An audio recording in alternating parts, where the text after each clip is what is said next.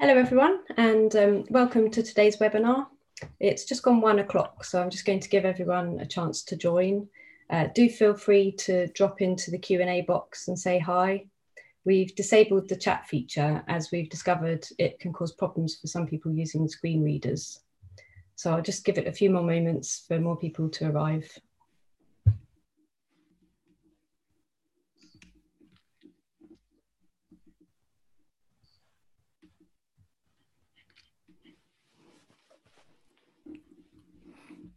Okay, I can see a lot more of you joining in now.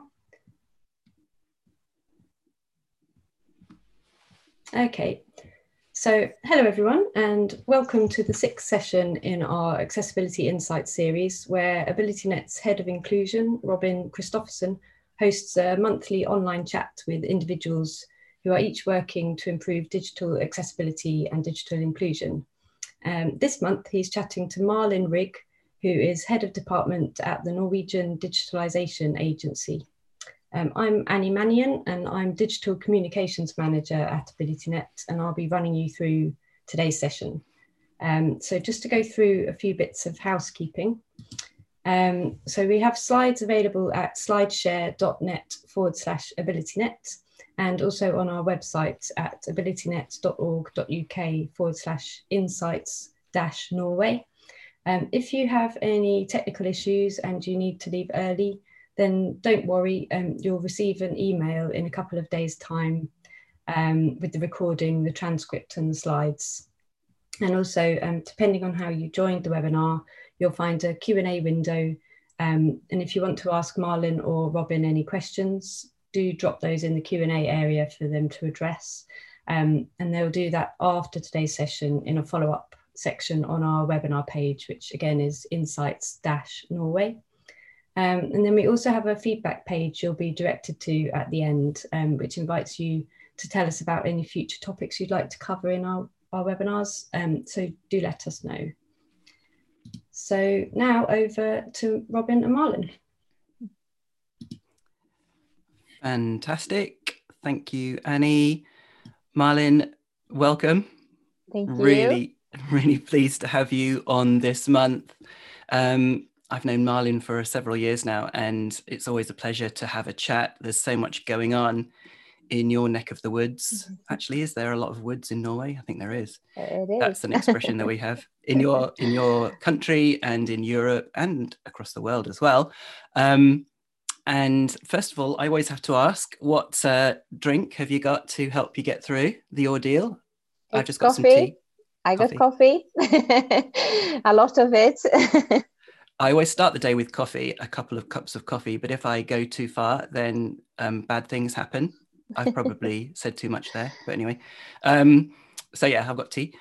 Brilliant. Uh, okay, let's start with a question that I often put to uh, our guests, and that is about the landscape and what's changed in recent years. So, when it comes to accessibility, what for you are the key things that have changed, shifted in even up to the last 10 years, say? Mm. Well, there has been, uh, I would say, a significant change in accessibility. Or, uh, I, firstly, I might uh, say that my field is accessibility of ICT solutions. So that is kind of uh, the viewpoint from which I'm speaking. Uh, but I think uh, one of the biggest changes has been on the legal side. Uh, because there has been significant progress made, especially with regards to the web directive. We have gotten the European Accessibility Act. Uh, in Norway, we've had legislation since 2013, and we have been following up on the compliance ever since. But since that, uh, we have uh, gotten more and more also other countries that we can exchange experiences with uh, getting on board on the legislation side of, of things. Uh, Explain what the web directive is for people that aren't aware. Yes, uh, the web directive is uh, the European um, directive on uh, making sure that websites and uh, mobile applications in the public sector, first and foremost, are accessible to everyone. I'm very jealous that you have enshrined the European Accessibility Act into Norwegian law legislation. It didn't make it for us. yeah, the well, Brexit happened. we are still uh, still uh, working on implementing it, but it's uh, it's planned for implementation. So, uh, but I think also it's very important to say that also on the technology side, we are much helped on the digital inclusion uh, from a digital inclusion perspective, because as we've seen, technology has made significant strides the last years. Just think about how uh, programs such as Word and PowerPoint, they have now accessibility checks built in. We have automatic text on videos for some. Uh, we have voiceovers. There's a lot of change just like 10, 15 years ago that things that weren't available.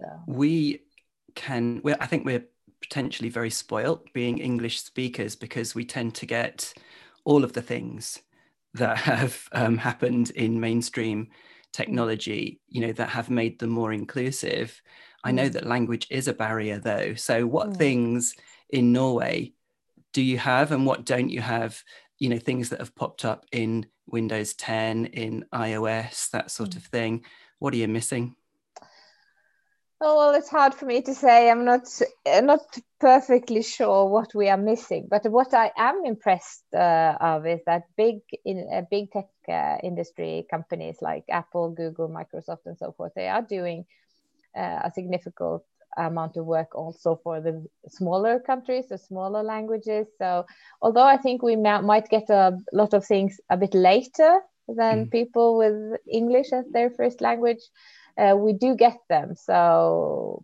we see, you know, the big change that has uh, come with artificial intelligence. So that is, of course, something that aids uh, the implementation of different languages as well. So, but yeah, well, there's still uh, progress to be made, of course. So people are dictating to their smartphones in Norway. Absolutely, mm-hmm. we have Good. Siri. yeah. yes. Brilliant, but maybe so. not uh, the Echo, or you do the Amazon Echo? Uh, well, yeah, we we do. So oh, yeah, mm. I'm a big fan, huge mm. fan. mm. okay, um, what about COVID then? You know, what impact has that had on the landscape? And you know, we've briefly talked about legislation, but mm. it's really focused people's minds and piqued their interest, don't you think? Mm.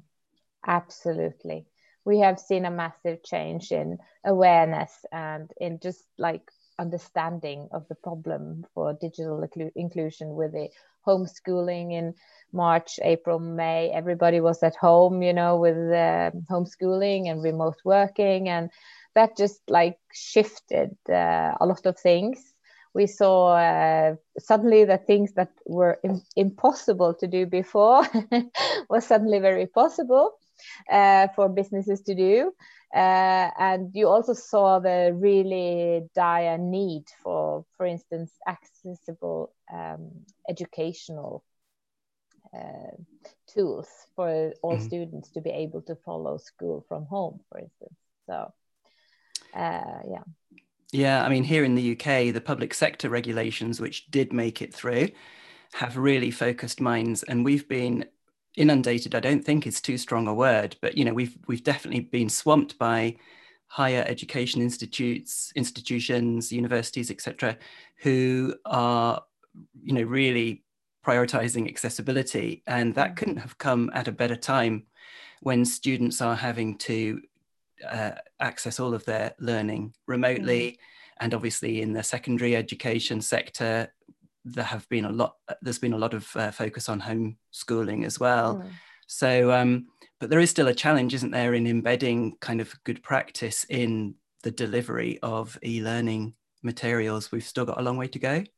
Absolutely because as as we said the awareness rose and it was suddenly uh, possible to do things that maybe universities and, and schools were hesitant to do before by accommodating homeschooling. But on the other hand, the knowledge about accessibility and the knowledge amongst teachers and lecturers are still too low. Mm-hmm. Uh, there's a lot of I, I, I call it needless excu- exclusion. It's not because of the technical solutions necessarily, but it's just because of how they are used or how they are not used to to make sure that accessibility happens. So there's a there's a knowledge gap I, I would say that is very important to fill. And then of course there are some technology changes uh, or challenges as well. Uh, but I think that the the motivation to get those kinds of things moving forward was uh, increased by the pandemic.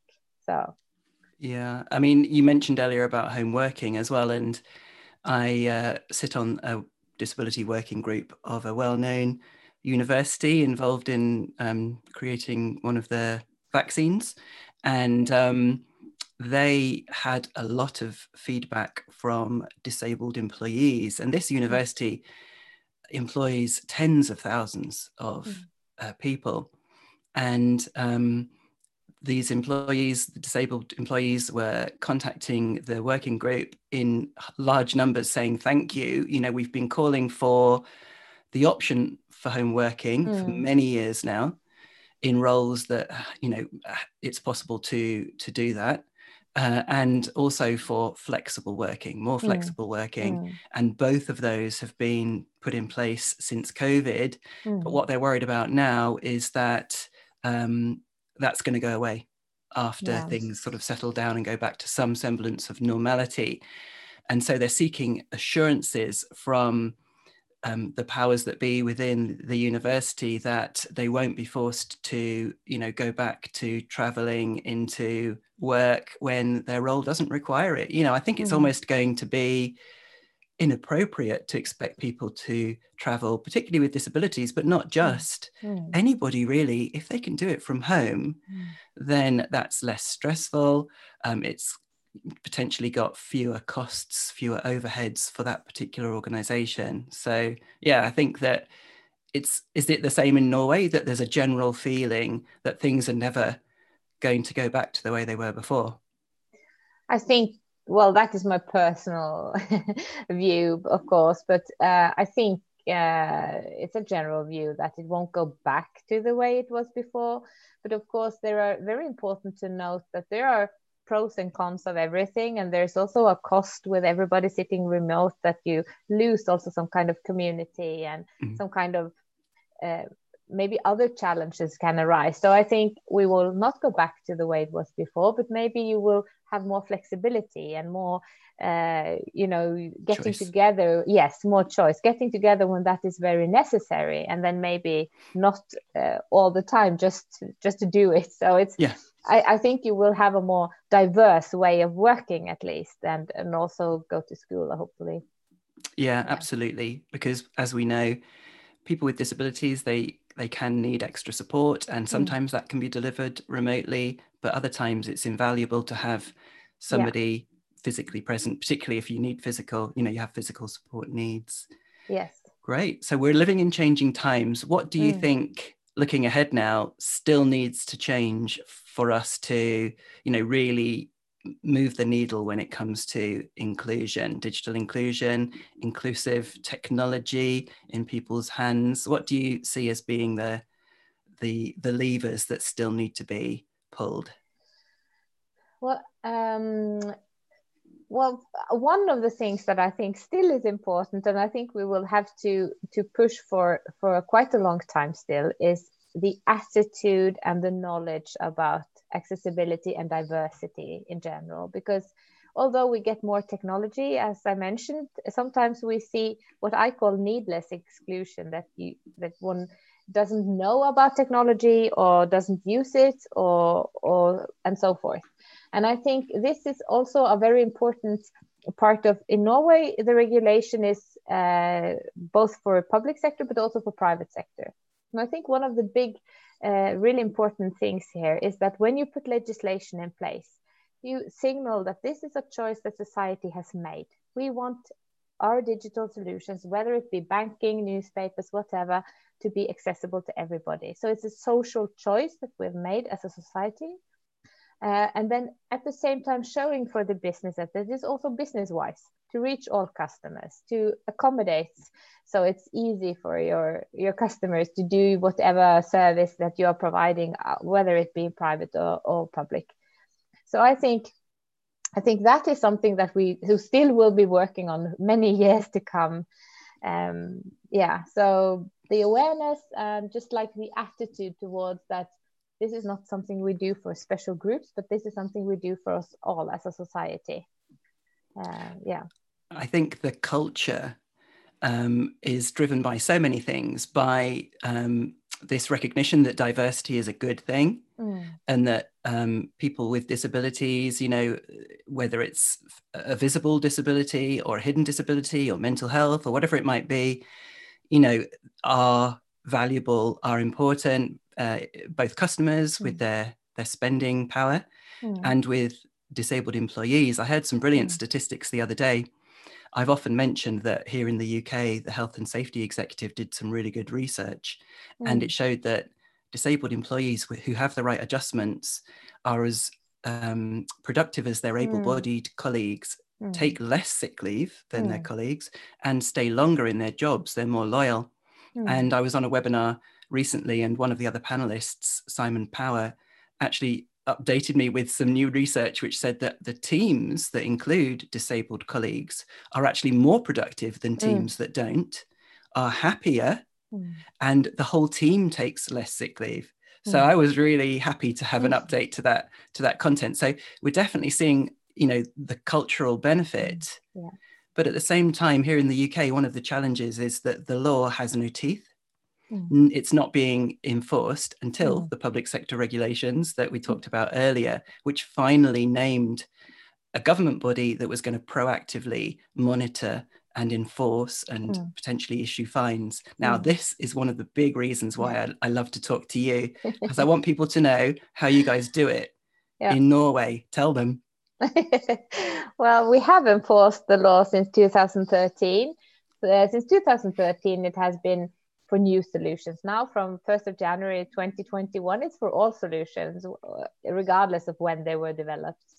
Uh, but what we do is that we do inspections of the solutions. Um, we do testing really and make a report where the company can give its feedback. And when they have done so, uh, the report is published.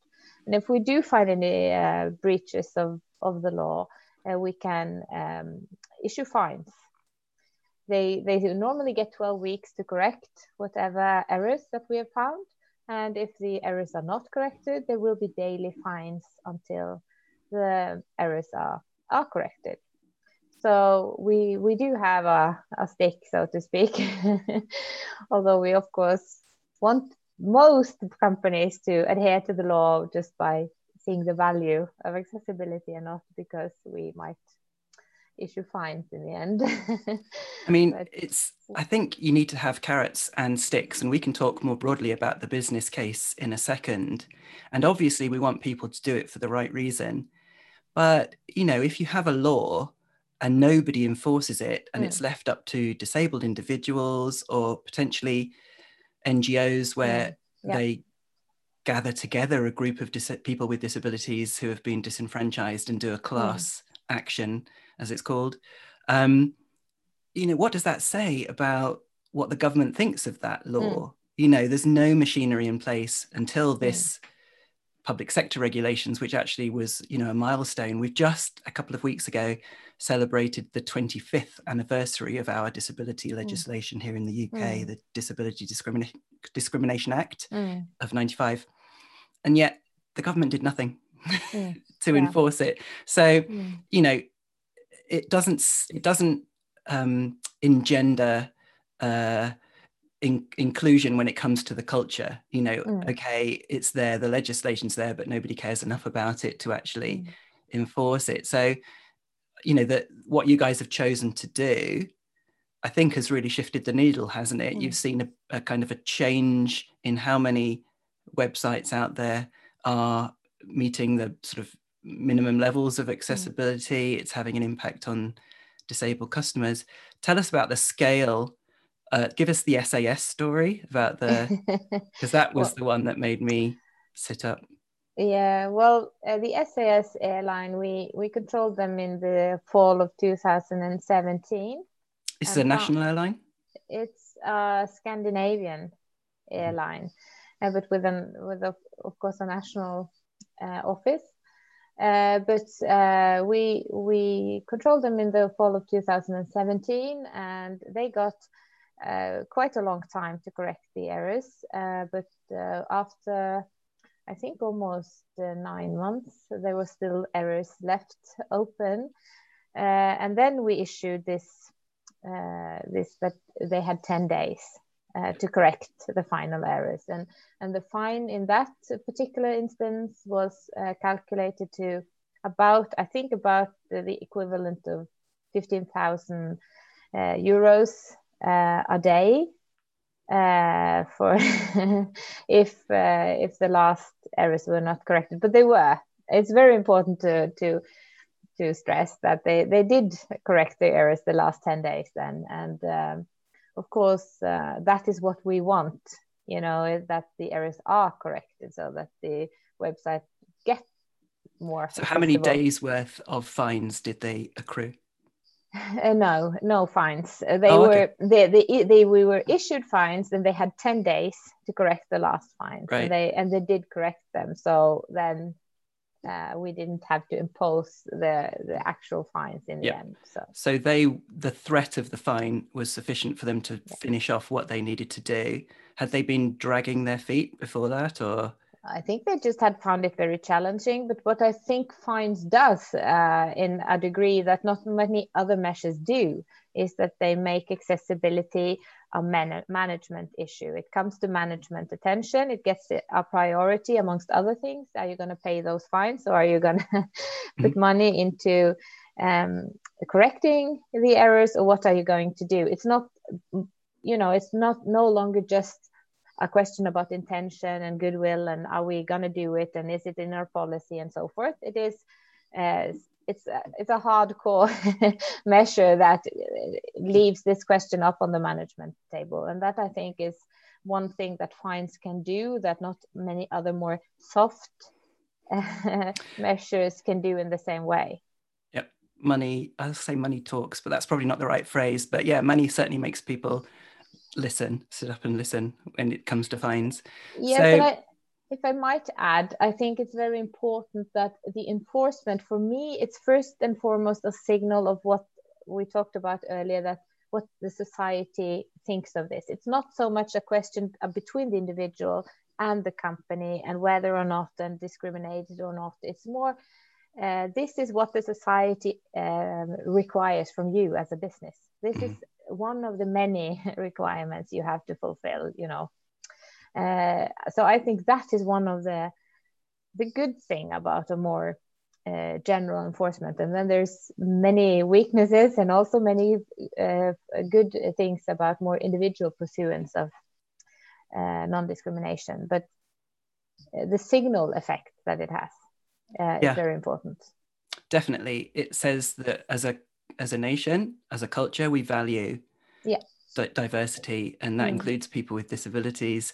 There's a brilliant organization, the Valuable 500. Mm. Uh, Caroline Casey has mm-hmm. spearheaded a mm-hmm. campaign mm-hmm. to get 500 global names to sign up to prioritizing disability because of the festival of diversity that we're all kind of participating in. Disability mm. is the poor cousin, it's the Cinderella that often gets forgotten and left behind, not invited to the party. And um, that uh, requires for signatories of that um, who sign up to the charter to have disability on every agenda at C-level meetings, senior management meetings, and also at the trustee level as well. And I think it needs that, as you say, you know, you need to have buy-in from the top to sufficiently prioritize it. Mm. Um, do you want to talk about the role of disability champions? Because it kind of needs to come from the bottom yeah. up as well as the top down. Absolutely. And I want to give uh, a big also um, thank you actually to the IT industry and the tech companies. And because a lot of the innovation and the really good solutions that we all want to use comes from the tech companies. It doesn't come from um, uh, those companies because it's legislation. It comes because they think it's business wise, they think it's maybe part of the policy, they make a conscious choice. So I don't think it's either or. I think it's uh, both, you know, uh, and, yeah. and yeah, and that government on their side can say this is what we require, and then the tech companies and the businesses themselves have to have some people that champion this, maybe do the innovation, drives it forward, you, you know, through competition, but also just through policy making uh, on their own, uh, which is really important. And then, of course, all the users, because what I think is very important is also we want everybody to participate. We want a society where everybody can participate and on equal terms. But what that also says is that you know the the potential that lies within everybody as part of our society. We need that. We need access to that if we're going to be, you know, uh, heading towards a future with more technology and you know we need all the best people we can have uh, and therefore nobody should be restrained by you know society made barriers such as what is access or non-accessibility actually does so I yep. think that is also a very, very important point to stress that it co- it has to come out from the needs from the people that they, you know, to meet the needs that people have so they can use their potential full. Absolutely. You know, the business case is very strong. And as you highlight, you know, there is a very significant and tangible and measurable uh, business case for inclusion. It's not mm. just about you know doing the right thing, mm. um, fear of legislation, you know, of um, repercussions, legal repercussions. Mm. The the likes of Microsoft, Google, etc., have benefited from COVID, from mm. the move to digital to online. Mm. Because they were prioritizing it prior to that, mm. for many years, they, you know, Apple as well, have been um, making things uh, a priority to make them mm. as inclusive as possible and so they were well placed to mm. scale up products to you know meet needs in the market new needs in the mm. marketplace mm. or more significant needs in collaborative working in online remote you know c- connectivity or mm. meetings etc um, so yeah absolutely um, I'm going to finish off by asking you a quick question that mm-hmm. was put to you by Christopher Patnoe of Google last month, and we've kind of touched upon it. Um, he's basically saying that in the US, they're not very big on uh, enforcing the law. They're a bit lax when it comes to the enforcement of the anti discrimination legislation, and they leave it up to individuals. Um, there are some organizations that make it their job to take companies to court, etc. But it's basically left to private individuals or the private sector to take legal action, a bit like I mentioned before here. Um, what's your take? In, you know, I'd be interested to know how litigious Norwegians are. Do are they ready to sue people a lot, or um, are they quite um, kind of forgiving in that area? And, and is that why the Norwegian government has really stepped in to, to enforce the law? So Christopher saying, what's the balance there? What's the right balance? And, you know, how do you think? Is it a bit of both, maybe? Mm. I think, well, I think it's a great question because I don't think there's a right and a wrong here. I think it's very important to strike the right balance. And of course, I think maybe the Norwegian culture in that uh, area is a bit different from these uh, the States, but I think still that what we have touched upon that active enforcement from the government is a key component, I think, to convey that the accessibility is a choice that we have made as a society. Mm-hmm. But then, of course, there are many good things about individuals uh, pursuing their rights, you know, to be active and have something they can do about their situation. Uh, what I think maybe be um, not uh, always a good thing about that is that the burden is solely on the individual, and that burden can be too great. So it can hinder you into getting what you need. So I think it's very good to strike a good balance both with enforcement and also have some strong ways of making it possible for individuals to pursue their rights uh, at the same time Fantastic. And sticking with policy, um, have you got anything that you would like to pass on to our next guest, which is Alejandro Moledo? He's policy coordinator at the European Disability Forum. So, what would you like to pass on to him? Well, I know Alejandro. So, hi, Alejandro. Uh, now, with the Web Directive in place and the European Accessibility Act uh, on the way, I would like to know what would the EDF see as the biggest need for future regulation, if any, on accessibility? What would be the next step in your view? Fantastic. The next big step. Oh, I wish we were having the European Accessibility Act coming here. I wish that was our next step. But yes, beyond that, what's the next big thing? Thank you very much indeed. A real pleasure, as always, and um, have a brilliant rest of the year. Thank you again. And I'll pass back to Annie to wrap things up. Thanks, Annie.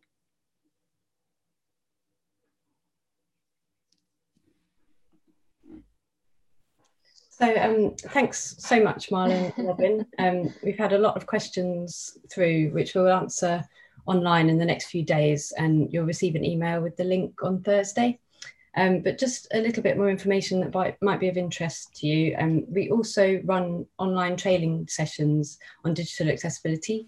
Uh, you can find out more at abilitynet.org.uk forward slash training and you can use uh, an exclusive 10% off discount code available to registrants of our webinars, which is AbilityNet Webinar 10, which is the numeric 10. And then um, we've got some training courses that will be announced soon for the new year, and recordings can be bought in December and January um, until the next courses are live. Uh, we have courses for content creators and editors, designers, developers, testers, project managers, and leadership. And um, you can also keep in touch um, in our, uh, if you sign up to our newsletter, which is forward slash newsletter uh, for the latest announcements about digital accessibility. Um, you can visit our YouTube channel, download our podcast, and we have a suite of accessibility services to suit your organisation, hopefully. And also, don't forget about our next webinars, which we'll be announcing for 2021 very soon at forward slash webinars. So thanks again, Marlon, Robin, everybody that's joined us, and we'll be in touch with you soon. Bye, everybody.